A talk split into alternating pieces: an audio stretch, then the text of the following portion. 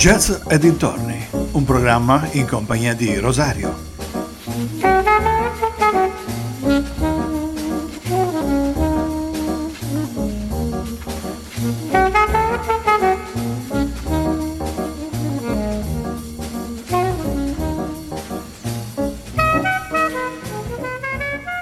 Le 18 in punto di questo mercoledì e come al solito ogni mercoledì ci ritroviamo per la nostra puntata di jazz e dintorni. Oggi quarta puntata dedicata a questo grande artista, a questo grande musicista, eh, compositore, direttore d'orchestra, lui ha provato di tutto e di più, veramente, e che è Miles Davis. Ci siamo lasciati nella scorsa puntata che eravamo verso la fine degli anni 70. Nel 70 lui partecipò a uno dei più grandi eventi rock che eh, è stato il più grande festival eh, rock. Nel 75 eh, Davis si avvaleva di un nutrito gruppo di musicisti, fra i quali anche Badal Roy, il quale un giorno gli disse: Ma ascolta Miles, ma come vuoi che suoni?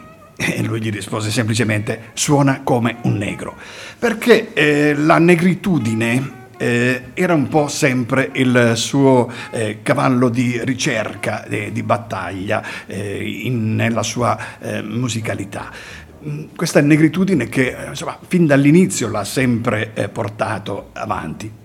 Dunque, noi andiamo avanti e, e passiamo al l'ultimo quasi decennio insomma, che eh, ha trascorso con la musica. Mm, alla fine del, degli anni 70, eh, diciamo che dal 75 all'80, mm, lui disse proprio non presi più in mano la tromba, nemmeno una volta per quattro anni. Cioè, voi capite che eh, quattro anni senza suonare la tromba, che poi è uno strumento che eh, perdi le, l'impostazione del labbro, eh, perdi il callo che ci si forma eh, nel labbro e poi ricominciare è veramente difficile. Mm, poi eh, lui non è mai stato un grande diciamo, eh, virtuoso, tecnico sì, grande tecnica però insomma quando ha dovuto ricominciare ha fatto non poca fatica.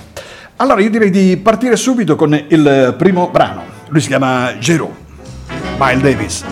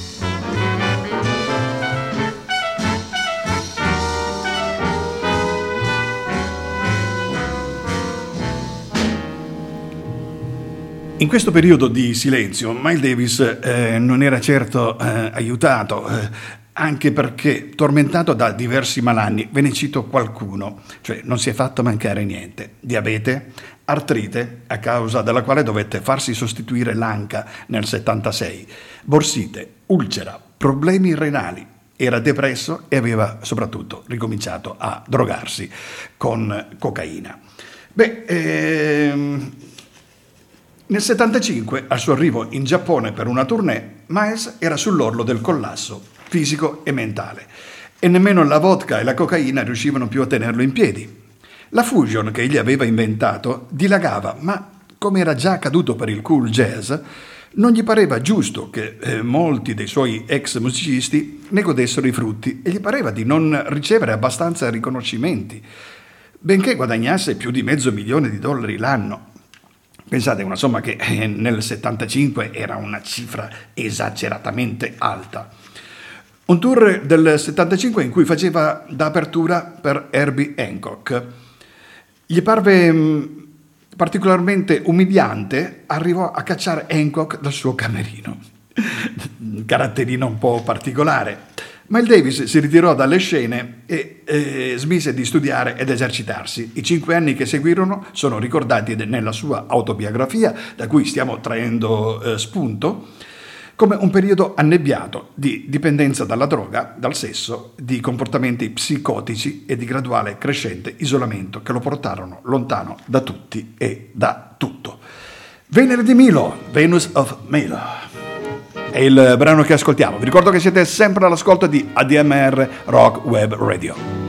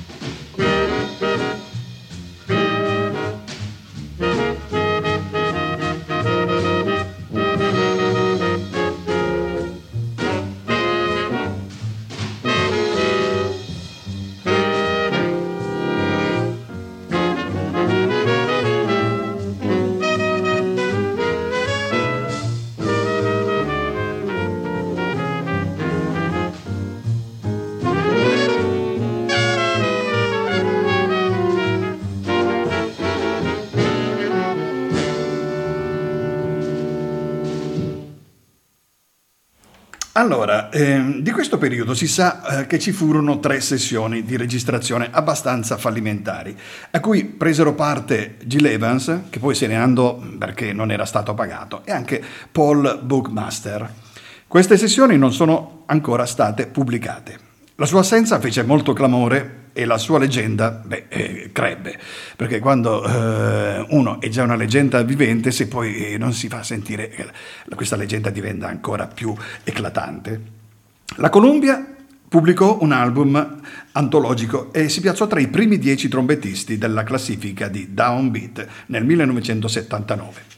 A questo punto Miles si stava scuotendo di dosso la letargia del suo isolamento, aiutato sul piano personale da eh, Cicely Tyson, che era diventata famosissima grazie alla sua partecipazione al sceneggiato televisivo Roots, in Italia conosciuto con il nome di Radici, e su quello professionale dal produttore George Butter, che lo conosceva dai tempi della Blue Note. Butler e Tyson eh, riuscirono alla fine a convincerlo a disintossicarsi e a riprendere ad esercitarsi alla tromba cosa che si rivelò anche più difficile del previsto a causa della lunga inattività che gli aveva fatto perdere l'imboccatura, come dicevamo poc'anzi, e all'inizio degli anni Ottanta Miles era pronto a formare un nuovo gruppo. Il ritorno. Sapevo che avrei dovuto dirigere la mia musica da dove era l'ultima volta che avevo suonato, ma sapevo anche di non poter ritornare alla musica dei vecchi tempi. La musica a volte era caotica, Penso che fosse dovuto anche alla droga. A quel tempo ne circolava tantissima nel mondo della musica. Questo è detto da Bill Evans. Ma noi continuiamo con eh, la musica e questo era un brano dedicato al bop, un, brano, un genere un po' creato da Miles Davis. Questa era Boplicity.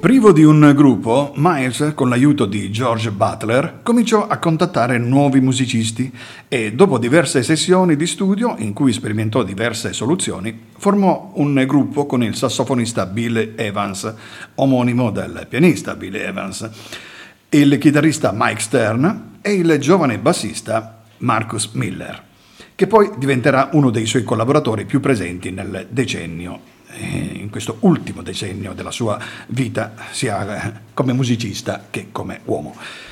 Ebbe un discreto successo commerciale eh, con l'album The Man with the Horn nell'81 e una ricezione abbastanza gelida da parte della critica. Si disse che Miles era ridotto all'ombra di se stesso. Nello stesso anno Davis si risposò con Cicely Tyson, che aveva aiutato a uscire dalla crisi e lo spingeva sempre a disintossicarsi. I due poi avrebbero divorziato nell'88, quindi un matrimonio che è durato eh, sette anni, poi insomma la crisi dal settimo anno eh, si è fatta sentire. Con il gruppo diede diversi concerti, partecipò al Festival di Newport e intraprese una tournée in Giappone. Queste esibizioni, così come la registrazione dal vivo We Want Miles, furono meglio ricevute, con l'album vinse un Grammy l'anno successivo. E Davis era tornato a una forma di concerto convenzionale. Andiamo avanti con la musica. Questo brano è dedicato a un paese che ha sempre vissuto i, i disagi della guerra, Israele. E Israele è il prossimo brano.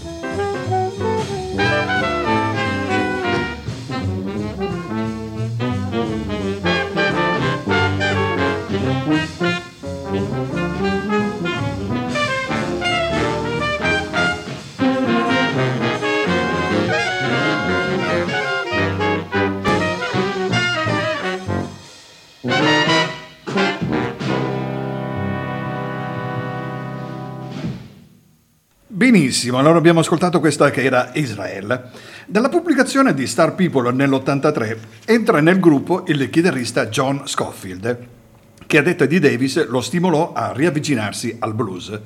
Dopo anni di lavoro sulle forme del rock, Davis lavorò a stretto contatto con Scofield, anche per Decory, nel 1984 vincitore di un Grammy.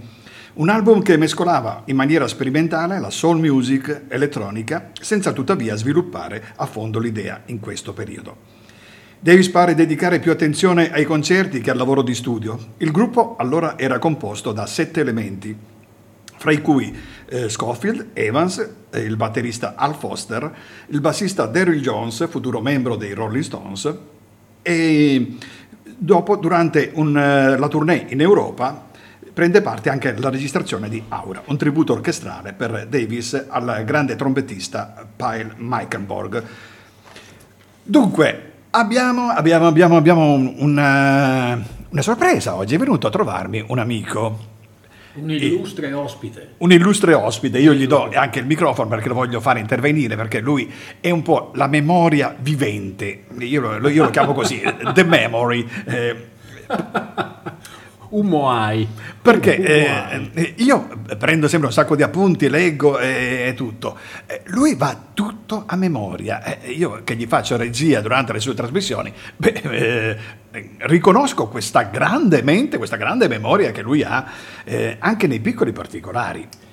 Caro, caro, imprescindibile Rosario, fondamentalmente perché nella mia testa non c'è nient'altro, è vuota e pertanto può ricordarsi le cose. No, no, ma io dico che tu sei un tuttologo perché ehm, allora, la musica ha tante sfaccettature e, e, parlando con te anche nei momenti in cui eh, non siamo in diretta, beh, io mi accorgo che tu eh, sai di tutto eh, nella musica, eh, a partire da, dal blues, dal jazz, al pop, al punk, eh, al rock, cioè io ci sono rimasto veramente eh, di quanto sia ignorante. Ma no, no, no, perché no. ignoro tantissime cose. Quindi è con eh, un sommo piacere avere al mio fianco questa sera Alfio Zanna.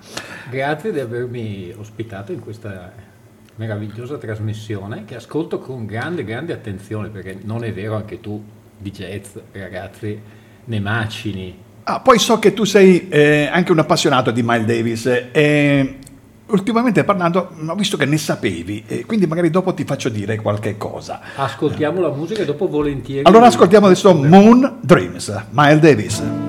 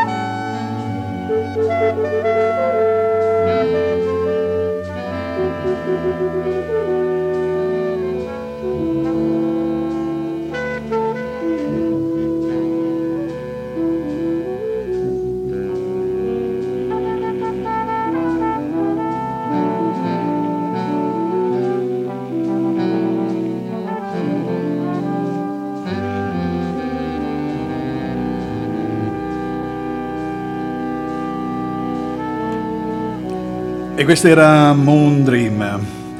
Dunque, dopo un periodo di apparente buone relazioni, i rapporti tra Davis e Winton Marsalis eh, finirono e, a seguito di disaccordi e irritato per i ritardi della produzione di Aura. Miles formò con la Warner Bros. dove si riunì con Marcus Miller. Con Miller incise eh, Tutu, che è stato uno degli ultimi album eh, di Miles Davis nel 86 dove per questo album vincerà anche un, un, Grammy nell'87, facendo uso di strumenti moderni come sintetizzatori, suoni campionati, drum eh, loop, quindi già si era avvicinato nel periodo eh, elettrico, eh, il funky che lui eh, cominciava, cioè si era già approcciato da, da tempo, però qui l'ha approfondito un po' di più. Dimmi. Posso? Certamente. Eh, se non mi ricordo male, con Marcus Miller eh, fece un disco che era anche la colonna sonora di un film che si chiamava Siesta, che pochissimo hanno visto. Esattamente. Ah, ecco, esiste allora. Sì, sì, sì, sì. perché in quel periodo suonava... Lui suonava un po' con tutti. Un po' con tutti, infatti eh, sentivo prima che parlavi sia di Winton Marsalis che di Derry Jones. Il fratello di Winton Marsalis, Bradford Marsalis, ehm, suggerì a Sting nella sua nuova formazione di prendere Derry Jones. E Miles Davis ci rimase un po' male con Sting, lo chiamò a fare un piccolo intervento vocale sul disco You're Under Arrest eh, gli fece dire quattro fregnacce in, in francese, eh, da poliziotto francese, e poi lo mandò via in brutto modo. Non ha un bel ricordo Sting di questa cosa. Penso, penso proprio di no. Perché... Un personaggio anche lui. Eh. Beh, beh, guarda, lui è, è, stato eclatante sempre, in, in tutto, nella sua vita, nel suo modo di porsi, eh, sia con la musica che proprio anche nella vita privata. Dunque, allora, prese parte a uno show televisivo che era in Miami Vice, eh, nelle vesti di uno spacciatore e sfruttatore. E non gli furono risparmiate critiche perché, insomma, un po' lo accusarono di voler competere con la notorietà della moglie. La fine, oggi necessita che, eh, la necessità che ho di suonare e creare musica è anche più grande degli inizi. Questo era quello che disse Paul Miles Davis negli ultimi anni della sua vita. Ma il Davis continuò a suonare incessantemente fino agli ultimi anni, con formazioni nonostante avvicentamento si, eh, ci fossero tipo Bob Berg al posto di Evans ai sassofoni. Il 24 luglio del 91 si esibì per l'ultima volta in Italia, in piazza Giorgione a Castelfranco Veneto, Beh. e pochi mesi dopo eh, morì. Anche, quindi, anche ad hoc che era quel programma di, di Arbore. Di Arbore, di Arbore. Esatto. Sì. Comunque in Miami Vice a un certo punto, quel telefilm sui poliziotti, parteciparono un sacco di star sì, sì. Phil Collins, mi ricordo, Ike Turner forse. Sì, sì, veramente. È un baraccone. Allora, a, a proposito di partecipazioni, eh, così sc- andando a, a, scovare fra le varie musiche che ho, ho trovato una sua partecipazione con un, un nostro eh, cantante, tal eh, Fornaciari Zucchero. Adelmo. Adelmo, Adelmo Fornaciari. Fornaciari. E fece um, un'apparizione, un'introduzione che poi um, probabilmente non ci credeva neanche lui perché non è una gran uh, suonata quella che lui ha fatto. Però eh, è stata registrata e, e andiamo ad ascoltarcela. Io l'ho chiamata un po' l'intruso perché non fa parte esatto. della sua discografia ufficiale. Ascoltiamoci Dune Mosse, Zucchero e Miles Davis.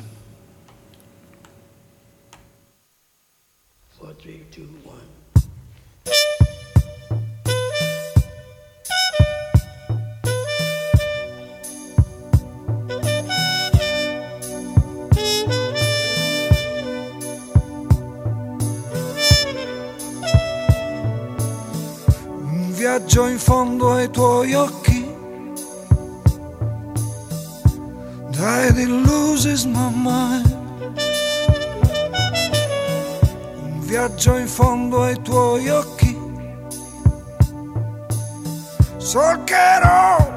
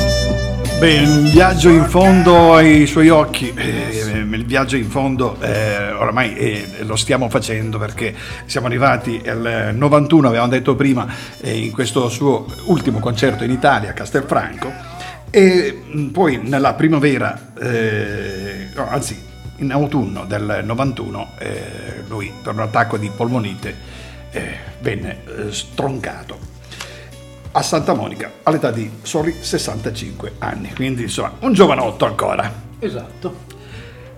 E Con la vita che ha fatto, però, Beh, 65 tutti meritati.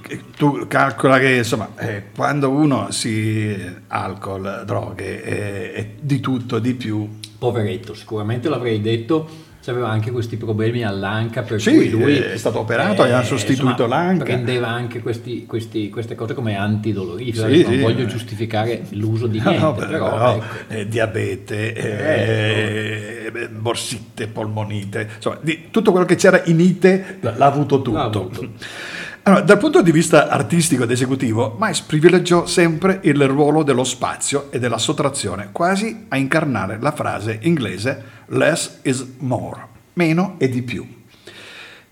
Si attenne a questi principi anche quando il periodo storico avrebbe secondato un approccio diverso, eh, tipo negli anni del bebop, e quando si circondava di solisti dall'eloquenza torrenziale come Rollins, Coltrane, Adderley, che utilizzava come contrasto al suono solitario e trasparente della sua tromba. Come eh, spesso abbiamo detto, lui non era un eh, grande virtuoso della, della tromba, lui era un grande musicista, un grande compositore, un grande arrangiatore, eh, però ehm, lui tutta quella eh, sfilza di note eh, in scale eh, cromatiche e non cromatiche, a lui non piacevano molto. Posso dirti? Certo, dimmi. Secondo me lui è un rappresentante di quella schiera di musicisti che sono soprattutto coordinatori, cioè che eh, loro sono anche mh, il loro talento è quello di appunto aggregare Esatto. musicisti e far- fargli interpretare la musica che hanno in testa, più che essere dei virtuosi, cioè, oltre a essere dei virtuosi, Sì, sì. chiaramente, però potremmo, potremmo metterci un altro che non era un, no, in un altro ambito, un altro che non era un grande musicista, ma era un ottimo aggregatore, David Bowie. David Bowie, assolutamente. ehm, grande come, come artista, eh, però eh, questo punto, questa sua forza di aggregazione, devo dire, è servita eh, per darci anche dei prodotti. Innovatore e grande aggregatore. Allora facciamo splash e, e ascoltiamoci questo prossimo brano.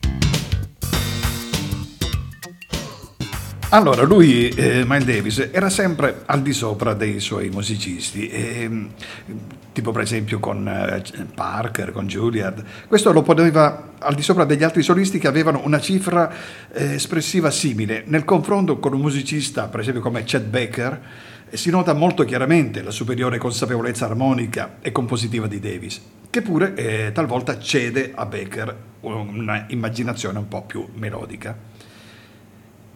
Un, eh, io cito spesso delle frasi dette da Miles Davis eh, e lui fa delle citazioni. eh, dice: Una volta chiesi a Dizzy, ma perché non riesco a suonare come te? E lui gli rispose: Lo fai, ma un'ottava più in basso. Tu suoni gli accordi, gli ha detto. Quindi insomma, Dizzy Gillespie a cui appunto Miles Davis eh, spesso si ispirava nel modo di suonare e lui gli ha risposto molto semplicemente tu non sei, eh, non sei Gillespie, sei, sei solo Davis. E perciò eh, insomma. Alla radice di questo approccio abbastanza inusuale ci furono forse delle limitazioni tecniche. Lo stesso Davis racconta che agli inizi per quanto lo desiderasse non riusciva a riprodurre le velocissime cascate di super acuti che caratterizzavano ad esempio lo stile di Dizzy Gillespie Davis lo spiega dicendo che per poter suonare una nota per lui era necessario sentirla. Il virtuosismo non fu mai una chiave espressiva di Davis e a volte questo fu un po' eufemistico. Miles a volte, specie negli anni 60, smetteva di esercitarsi per lunghi periodi e questo non contribuiva a diciamo, aumentare il suo stile, la sua capacità di, di suonare. Sono le 18.42, insomma siamo andati abbastanza velocemente, quindi Il tempo passa quando si eh, non si ferma. E allora, mh, visto che il tempo non è un mistero, eh, noi ascoltiamoci proprio Mystery, sempre dal periodo elettrico di Miles Davis.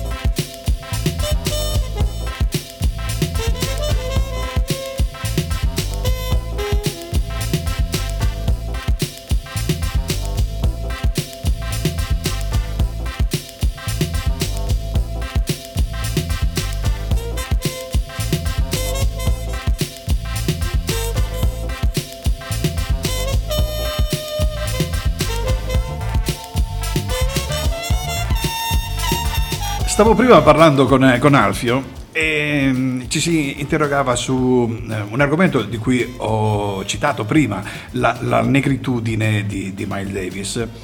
Sì, eh, eh, sì, sì, effettivamente si diceva che Miles Davis era un po' critico nei confronti anche dei suoi maestri Sì. come Louis Armstrong o, o addirittura Giz- Dizzy Gillespie perché li riteneva un po' troppo asserviti ai bianchi. Lui era più per quasi un, un prodromo di Black Power. Infatti parteva- eh, parlavamo prima anche della sua così, amicizia eh, che aveva cercato di creare lo- mh, perché voleva suonare, voleva registrare insieme con Jimi Hendrix. Ah, certo, Eh, certo. cosa che poi non ci riuscì per la morte prematura di, di Hendrix. Pare, pare che esistano dei nastri che però sono rimasti ancora fortunatamente negli archivi perché eh, ci fu una- una- un avvicinamento eh, dovuto anche alla moglie dell'epoca eh. Betty Davis eh, tra eh, Miles Davis e eh, Jimi Hendrix. Nell'87 però lui riscoprì una specie di nuovo Jimi Hendrix in Prince, tant'è che eh, nel cofanetto di Sign of the Time dell'87 c'è una presenza di Miles Davis a un concerto di Prince perché lui riconosceva in Prince quasi un nuovo Jimi Hendrix, però ormai era un po' avanti ed era forse troppo tardi. Ecco, gli stavo dicendo prima una citazione che avevo letto in questa sua autobiografia di Miles Davis, che eh, Badal Roy eh, un giorno gli chiese eh, a Miles, eh, fa, eh, Miles, eh, come vuoi che suoni? E lui gli rispose semplicemente, "Eh, suona come un negro. Perché insomma il suonare dei, dei neri, eh, ma anche il cantare dei neri è tutta un'altra cosa. Cioè, Assolutamente. eh, noi che ci definiamo la razza eletta, i bianchi, eh, ma non canteremo mai come i neri e non suoneremo mai come i neri, perché loro penso che lì abbiano forse a volte una marcia in più. eh. Unica eccezione Dave Holland, che era inglese, eh, che tutto il periodo de- elettrico, eh, basso elettrico Dave Holland. Dave Holland, il basso. E allora, sempre dello stesso periodo, ci ascoltiamo Trumpet Cleaning.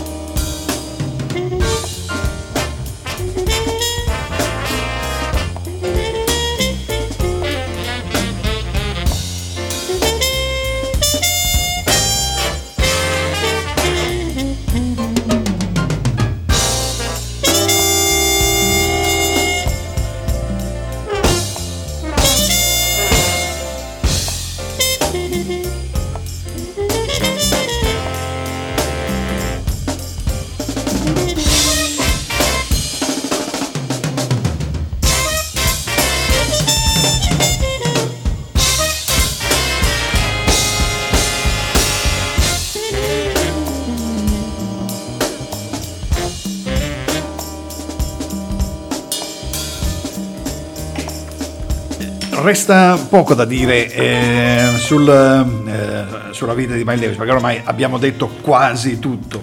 Per esempio, alcune curiosità. Eh, lui eh, smetteva di esercitarsi per lunghi periodi e la famosa frase di Paganini, se non studio per un giorno me ne accorgo io, se non studio per due se ne accorge anche la gente. Questa eh, insomma, eh, veniva proprio, capitava proprio a fagiolo per lui. Il musicologo Robert Walzer ha, dit- ha scritto Miles è in assoluto l'uomo che ha sbagliato più note di qualunque altro trombettista famoso. Cioè, Se lo poteva permettere. se lo poteva permettere. Eh, dici. io vorrei ricordarti che nel live Agartha, che è il suo gemello Pangea, eh, cioè lui faceva suonare per 4 minuti, poi entrava, faceva tre note, poi usciva, poi rientrava. Eh, Eh, si divertiva a fare la, la stella che brillava, no? eh, E- si, fa, eh, capito? si fa attendere. Si fa attendere. Allora, ehm, ci manca ancora... Sondaggio. Sondaggio, sondaggio. Sondaggio, sondaggio. Allora, imprescindibile Rosario. Qual è il tuo disco barra brano preferito di Miles Davis? Ma guarda, io eh, mi tuffo un po' agli inizi della sua carriera e penso che Milestones eh, sia uno dei miei preferiti eh, Mm. di quel periodo lì. Bravo.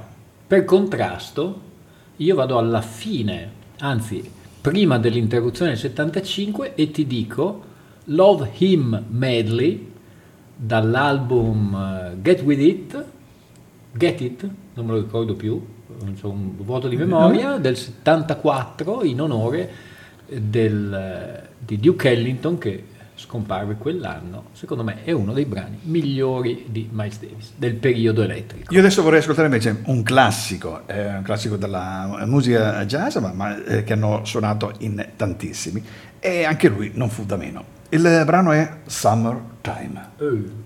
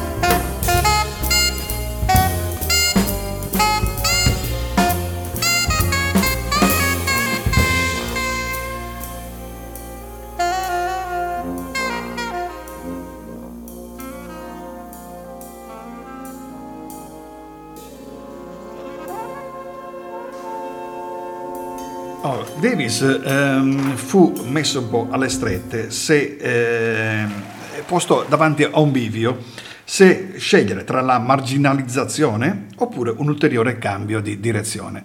E Davis scelse naturalmente la seconda ipotesi, e, mm, cercando di inseguire un po' di più i gusti del pubblico.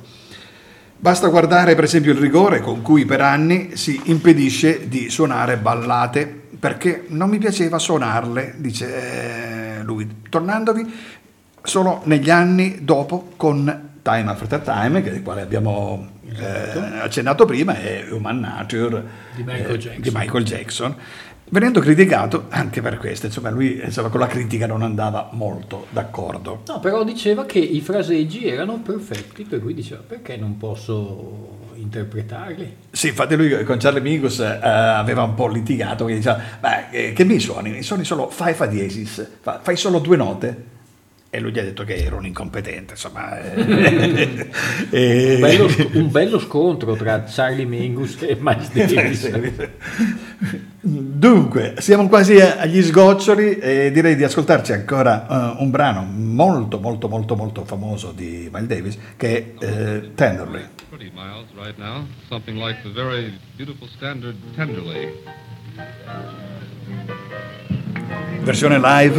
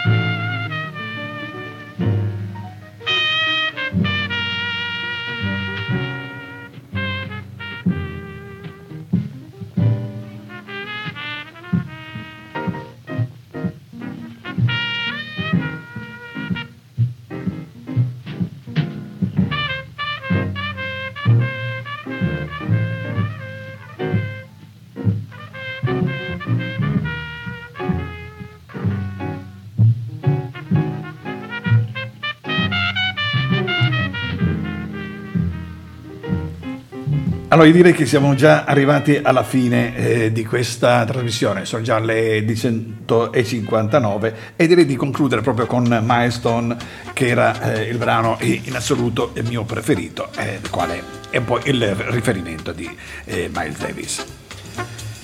Cosa dire?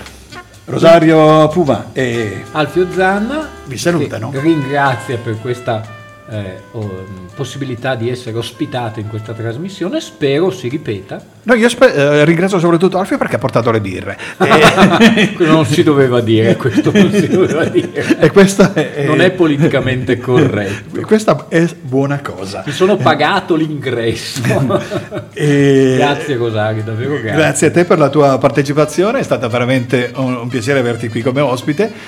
E mm, io vi do appuntamento la settimana prossima. Non, non vi dico niente, sarà una sorpresa di chi vi parlerò. E noi ci vediamo venerdì. E noi ci vediamo venerdì naturalmente con RAM, un programma che ci fa veramente divertire. Ciao a tutti! Ciao.